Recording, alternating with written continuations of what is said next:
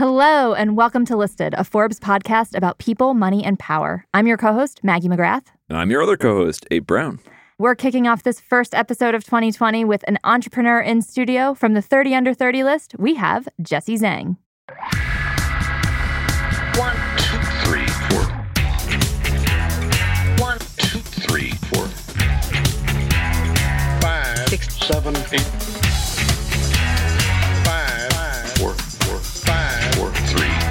One. Happy season two, Abe. Happy season two to you too, Maggie.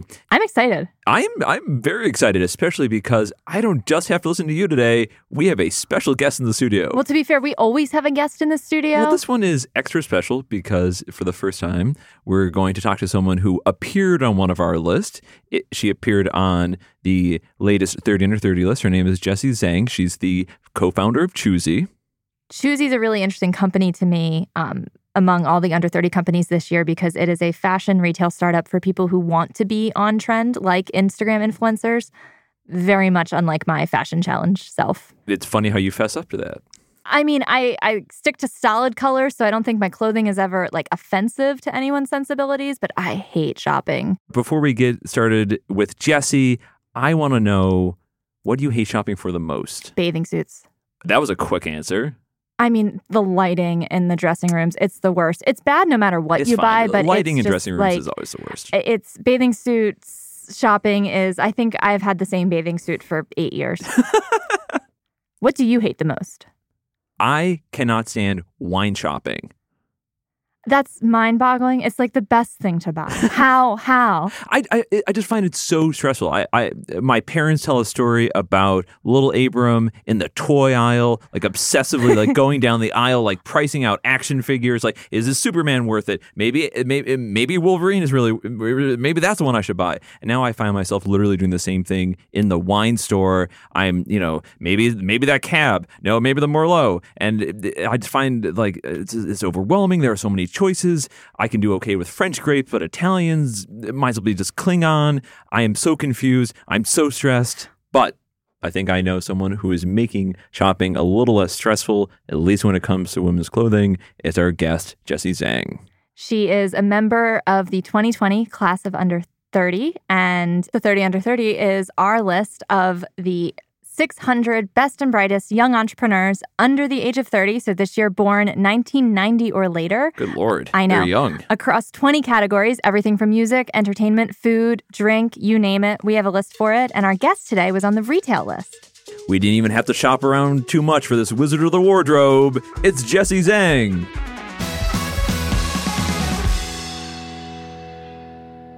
Jessie, thank you so much for taking time out of your busy schedule as an entrepreneur to come into our studio.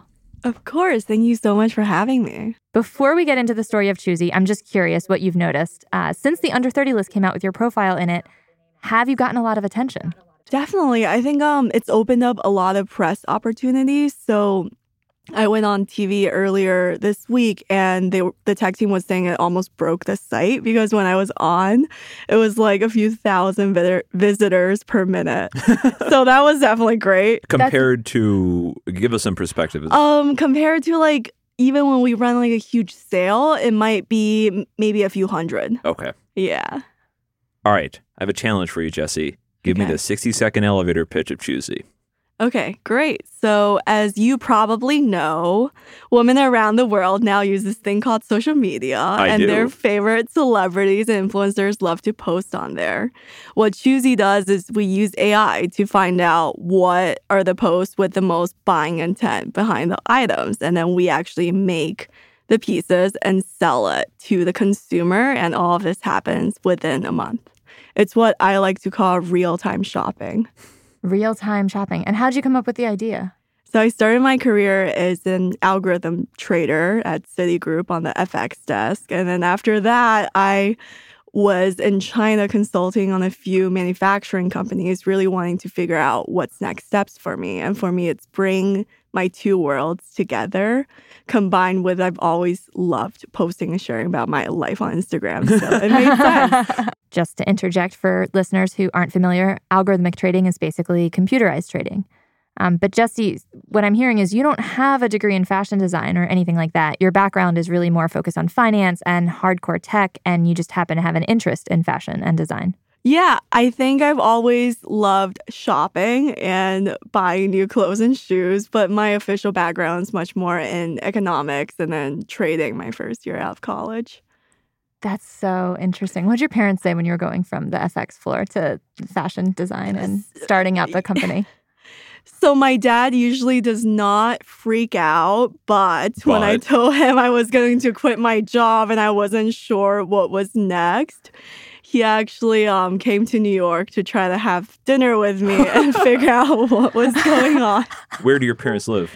Um, my dad was actually in China at the time, so Wait, so he flew across the world to talk you out of this decision, right. and he and you still didn't listen to him. Well, and then it progressively, I think, became worse because then I moved to China and I was just working in kind of like textile manufacturing. And then he was even more confused. But ultimately, I mean, he wrote me one of my first angel checks. So he was kind of like, this is it. It was a $30,000 check. And if it fails after this, it's over. You gotta get back to something. Go back to the real world. Yeah. Tell us a little bit about Choosy and how it works. Yeah, definitely. So um I think a lot of the moment for me where it became like this could be a viable business was that when I started seeing a lot of these influencer celebrities like the Jenners or the Hadids posting back in um, 2016, 2017. And then you would see literally hundreds of thousands of women commenting in their posts. And if there were articles of clothing that were popular, all these women would be saying, Where is that dress from? Where can I buy it? So to me, there's data out there where retailers don't have to guess their merchandising decisions a year in advance. They could really use data to make smaller, leaner cuts that, you know, it's also good for the world because now you're not going to have to burn billions of dollars in inventory. Super smart point because I remember last year I bought a pair of boots because Snoop Dogg had them on Instagram, and then they're Taft boots, and Taft is another under 30 company that really is something to the uh, marketplace of Instagram in so many different ways at this point. I remember seeing those boots at your desk. Do you still own them? of course. So when Choosy is analyzing what's trending on different social media, do you how, how do you pull from the various places just like in feed, stories, Twitter, Facebook, etc.? Yeah, so we mostly um, pull and store the images and then as well as the comments. So what people are saying. So when it comes to the comments, we use um, mostly natural language processing to see how much buying intent is there in these comments per each post. And then from the post itself, we use computer vision to identify um, attributes. Not only is it a dress, is it a skirt, is it a shirt, which is currently out of the box, and everyone has that, including Google and Amazon. But what we do that's a layer deeper that we've trained the machine in house to do is to actually say, is this a deep V cut? Is this a leopard print? Um, and then over time, do we see statistical significance that this is a trend and we should lean into this? Oh, that's interesting. So, and then do you have a set of influencers that you're focusing on, or are you canvassing all of Instagram, like including people like me? We focus on a um, sector of influencers and celebrities that we feel like is very influential in the fashion space. And then we actually have an algorithm that uses them as a seed pool to then increase um, kind of like that pool that we follow. So are both of them following, are person A and B following person C? And should we be following person C? My God, it's like a beautiful mind, but for retail and Instagram and fashion in 2020. So let's say Kim Kardashian puts on an outfit, posts that outfit to Instagram, the likes come pouring in. It is January 1st. When can I buy that on Choosy? Oh, I mean, I think if we had very strong conviction behind that piece, we could probably put it up in two to three weeks. Wow. So do you have Put it up on the site, Yeah. and then it will be in my home. Depends on if you want to pay for two day shipping. Otherwise, we offer free ground shipping. Okay. That's but pretty quick. as far as I know about the even the fastest, the Zara's, H and M's, the month long product cycle that you're talking about is as fast as them, faster. Can you give us some perspective on that? Yeah, for sure. I think um, when I was starting the company, I spent a really long time, like maybe three months in China, trying to poach our head of supply chain, who used to run supply chain for um, another publicly traded Chinese fast fashion retailer. And I would say that was one of the most instrumental hires. So he has a network of about 300 factories in the region. And I would say at this point, we've only tapped 10% of them. And what that really allows us to do is not only we have direct relationships with these factories so we know exactly what their capacity is like working conditions etc but we're also able to bring a personal touch to that relationship which i think a lot of other companies don't have. I think it's very rare that a company certainly at our stage has a team in the ground in china. You've accomplished something very impressive at a very young age. How has being a young entrepreneur done you a favor and how has it been a roadblock I'm not sure if I had like many experiences where it was a huge favor. I think it was definitely very challenging to overcome a lot of things. Like when you're, you know, trying to fundraise, we've raised a bit over $10 million to date. I think Congratulations. It's been, thank you. It's been about a year and a half. Or when you're trying to hire the best talent, because I think us internally, we love to hire talent that's better than ourselves. And oftentimes they're a bit older. They might have a wife, maybe children.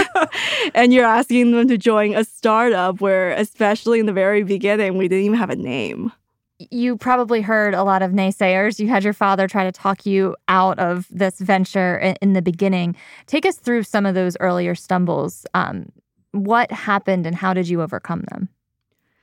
Yeah, for sure. I think um, a lot of the very, very earliest was getting people to say yes, right? Once the first yes comes in, then everyone joins them.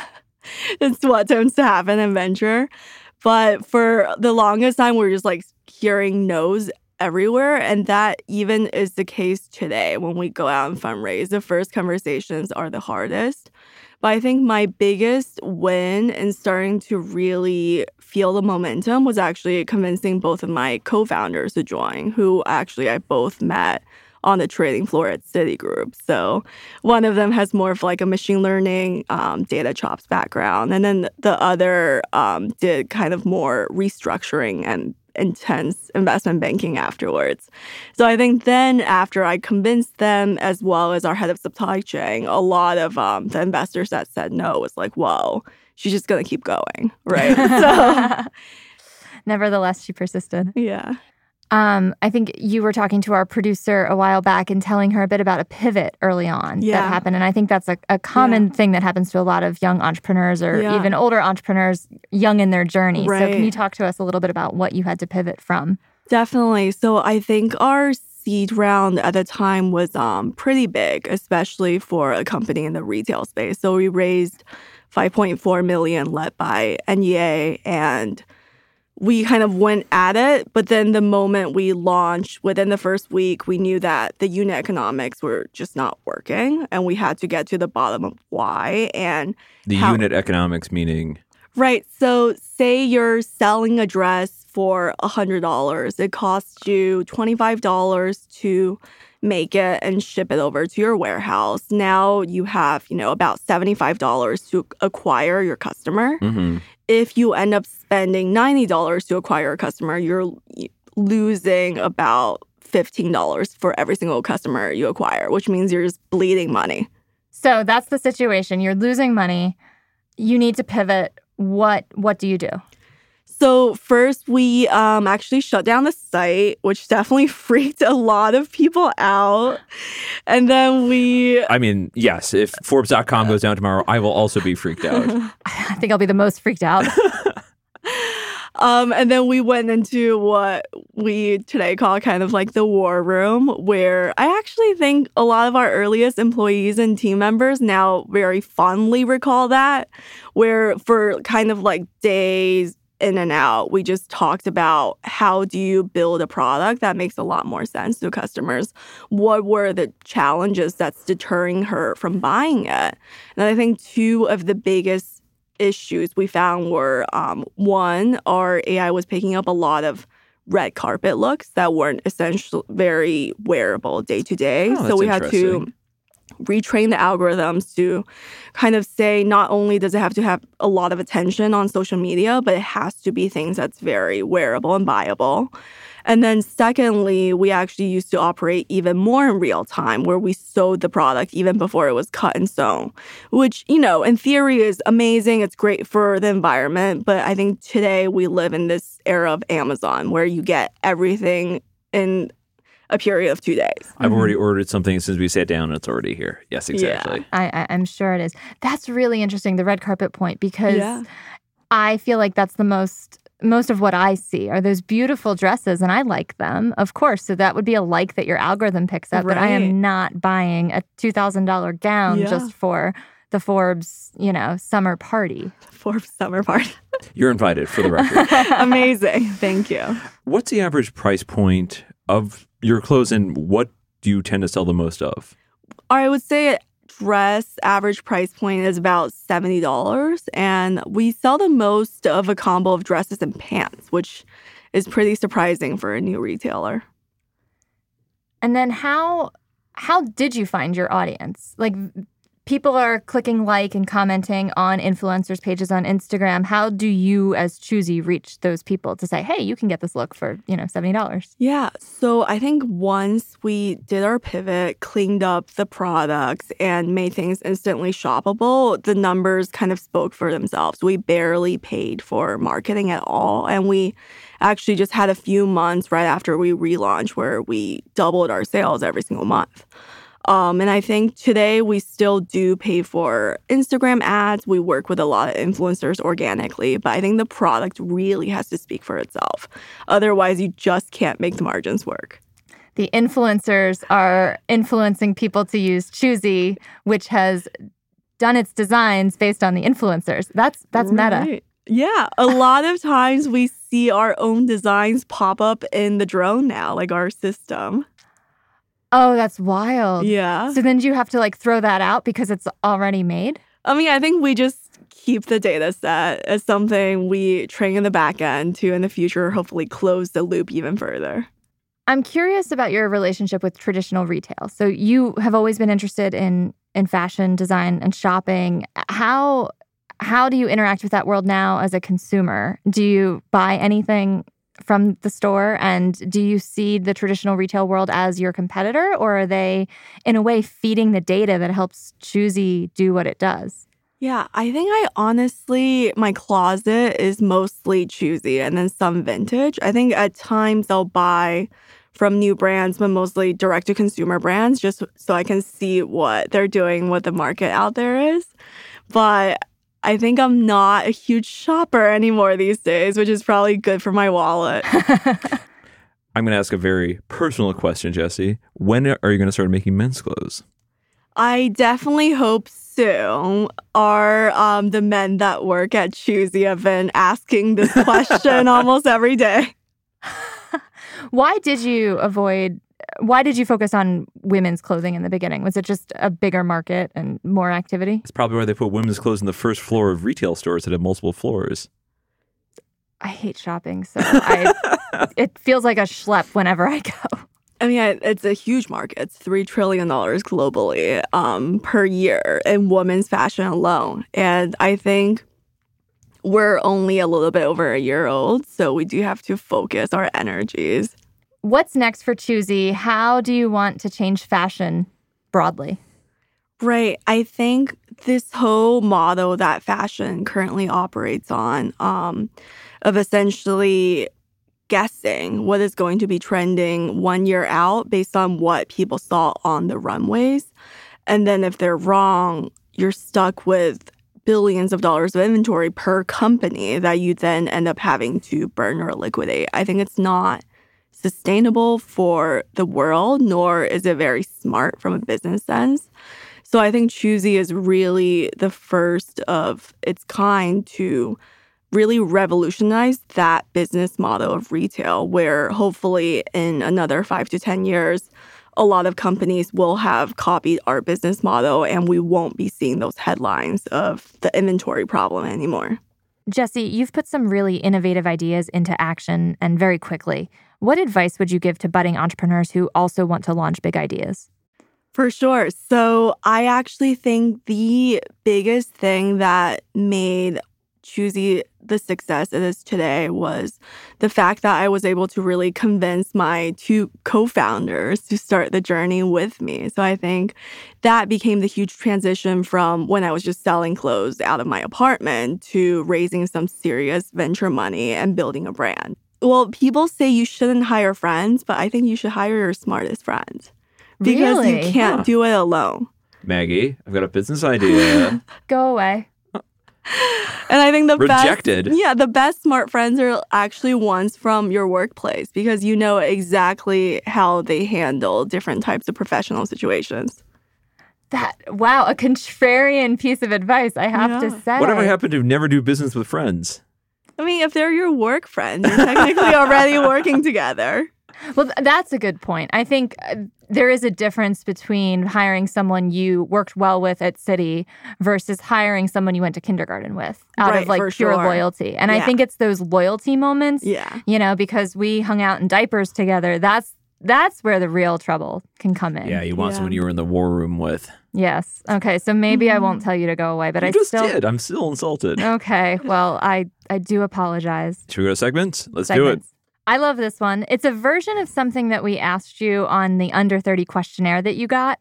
Um, This is a new segment. this All is a new segment. Uh, new, well, I'm stealing it from the under 30 questionnaire. All 'cause, good ideas are stolen. Uh, we like to ask our under 30s lots of things, as you know, to yeah. assess viability for the list and also to get a sense of who they are uh, as a person. So, ride or die.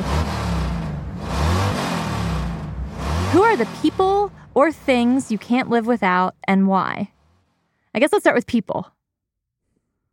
I wanted to start with my husky, but Oh, okay, okay. Oh no, dogs. Dogs are so important. Oh my god, But, I, but are they a people or a thing? they're family. Abe, dogs are Yeah. family. Ah, I see. What's your husky's name? his name is Archer, and he comes to work with me every day. So, are you allowing dogs and babies now at, at Choosy offices? Dogs every day, babies not every day. oh, I love that policy. That's Yeah. my favorite. Okay, so Archer is your ride or die. And what about like what app or piece of technology do you find that you can't live without? I actually think that Slack has done an amazing job at keeping everyone organized and this idea of like kind of seamlessly and casually integrating work with um sort of like everyday tasks. Hear that, Abe? Hear how nice Slack can be? Yeah, I'm still totally unconvinced. Mm, all right, so you can live without it. But what's your ride or die? My ride or die is a plush green armchair in my living room. I need that thing. It's where I go to relax. I, it's where I read my books. It's where I drink my scotch. That's my ride or die. Wow. Wow. That was very deep for a chair. It is. uh, that chair lo- looks brand new. It's about 15 years old. It's also like when people come over to my apartment, it's where they gravitate toward. Um, when my friends come over, their dog, it's where the dog sleeps. So it's it, it's a good chair. It's a good chair. All right, Mags, I'm curious who or what is your green armchair right now? Who is my ride or die? I feel like I will offend all the people in my life if I pick just one. What I will say, okay, my ride or die is a group text that I have with five of my girlfriends, or it's five of us. And um, we work in many different industries. One um, works at Tesla in finance, and another's a doctor, another's a postdoc studying like the biology of lungs, one's a pastor.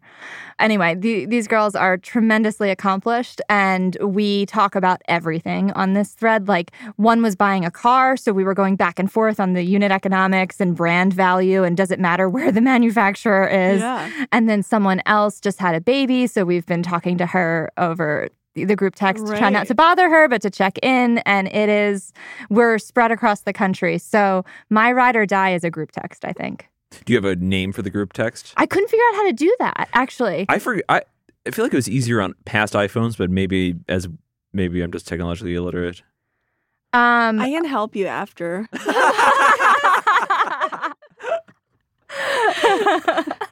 I, I might need that help. I mm. often say I am a boomer in millennial Yeah. clothing, so that is it's fitting that an under thirty Yeah. would need to help me name my my group text. Okay, Jessie, stand back. It's time for friendly fire.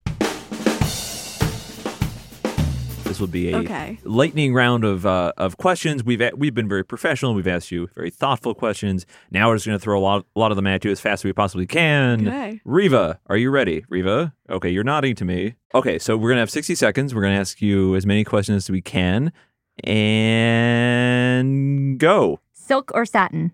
Silk. Favorite dessert? Chocolate cake. Comedy or thriller? Thriller. Favorite emoji? A heart. Eat in or dine out? Eat in. Favorite Disney movie? Frozen. I just saw it for the first time. It was great. So good. Night owl or early bird? Early bird. Favorite flower? Hmm. Lilies. Sun or snow? Snow. Favorite karaoke song? I hate karaoke. Podcast or playlist? We're judging you. Playlist. Uh, Same, actually. You can't say that. Good. Favorite sandwich? Um, I think a chicken parm. Flannel or floral? Floral. Favorite day of the week? Monday. Leather or lace? Leather. Favorite animal? Dog. And uh, we're out of time, but we have one final question for you money or power? Money.